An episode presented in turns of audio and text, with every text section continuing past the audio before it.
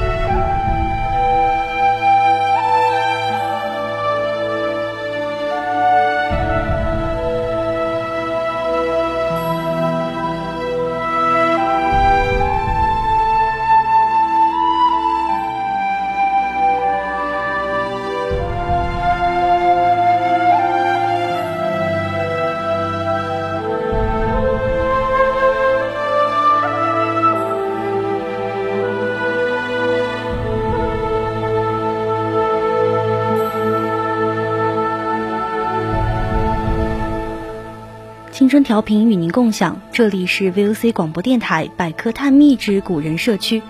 我们将与你分享的是最古老的名人趣事，最猎奇的古人八卦。我是主播肖思雨，今天我们将要讨论的是古代的大雪。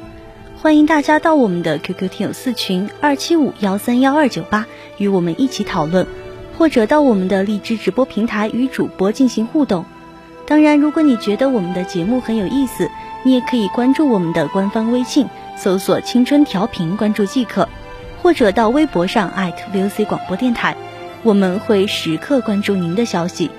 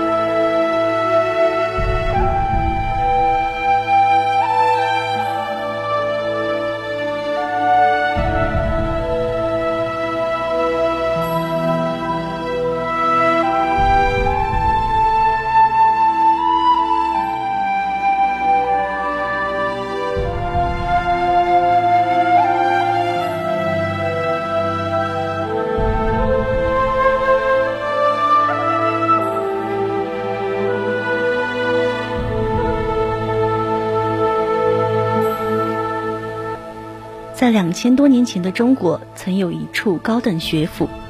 在这里教育以学术为一体，启迪着人类早期文明的智慧之光。在这里汇聚了各学派最厉害的人物，各学说不断发展。在这里百家争鸣，学术文化繁荣。在这里中国思想的根逐渐建立起来。这座高等学府就建立在战国时期齐国都城临沂的驿门之外，得名稷下学宫。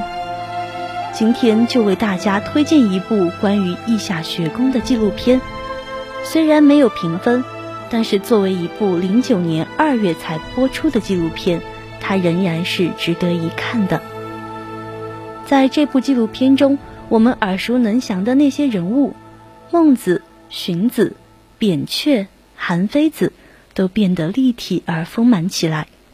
纪录片的演员也是非常的到位，眼神气势让我们看到了一个不一样的战国。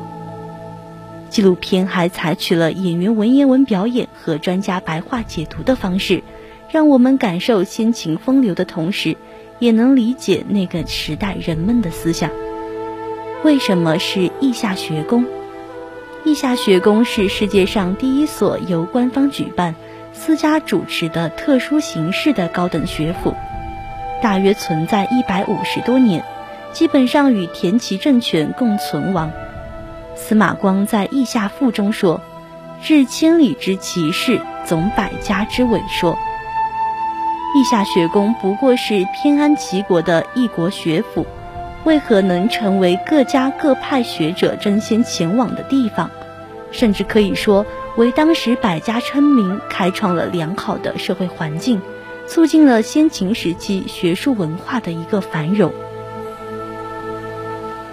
稷下学宫是齐桓公田武为巩固自己的政权、聚集民心、聚集人才而设立的，也是学习姜齐，也就是姜太公姜子牙所建立的齐国，尊贤尚公传统的产物。史料记载，田武规定，凡是由稷下者，皆赐列地，封大夫之号。稷下学宫度养丰富，享受不治而论的特权，以此来吸纳人才，以人才扩大自己的政治自下，为自己的霸业提供帮助。稷下学宫从建立之初就恪守自由开放的原则，任何学者，无论其学术派别、思想观点、政治倾向以及国别、年龄、资历等如何，都可以在稷下设坛讲学，言论不受限制，人生来去自由。游学稷下者称为学士，前辈称为先生，尊为贵者则推为老师。整个稷下学宫气氛开明、民主，从而使稷下学宫成为当时各学派拔萃的中心。稷下学宫资和仪态、学术、教育诸多目的，也使当时的教育和文化的事业受到了前所未有的重视。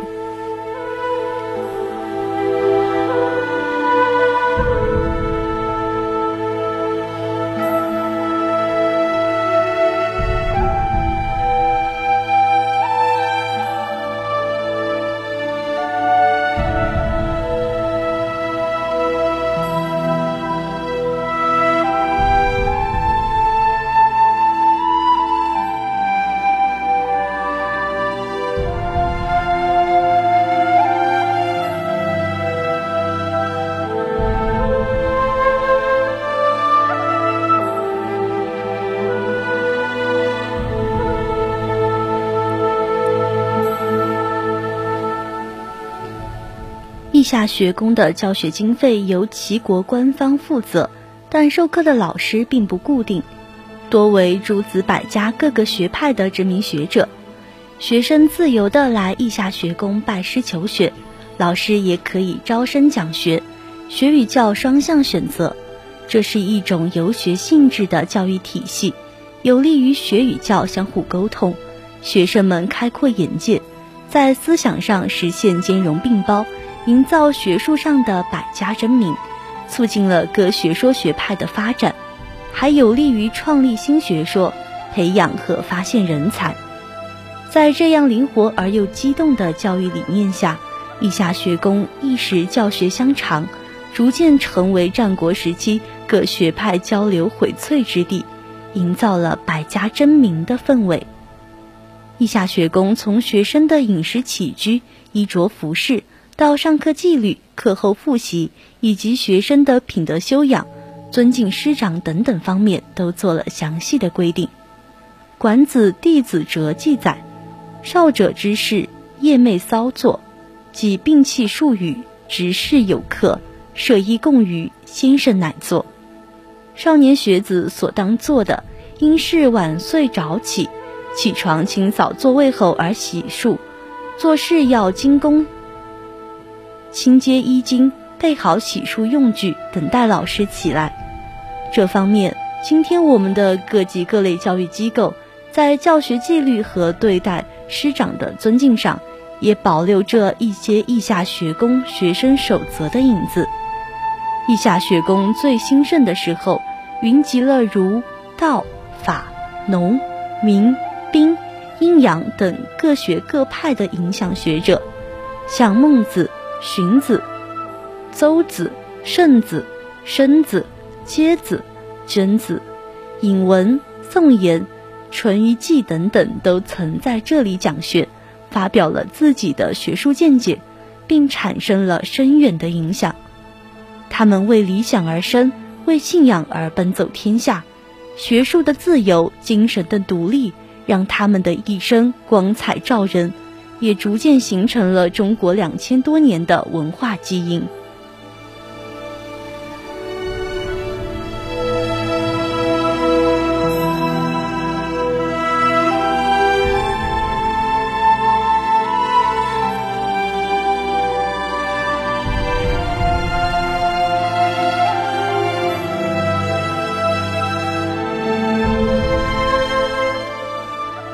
作为中国最古老的高等学府，它缔造了思想史上最动人的景象，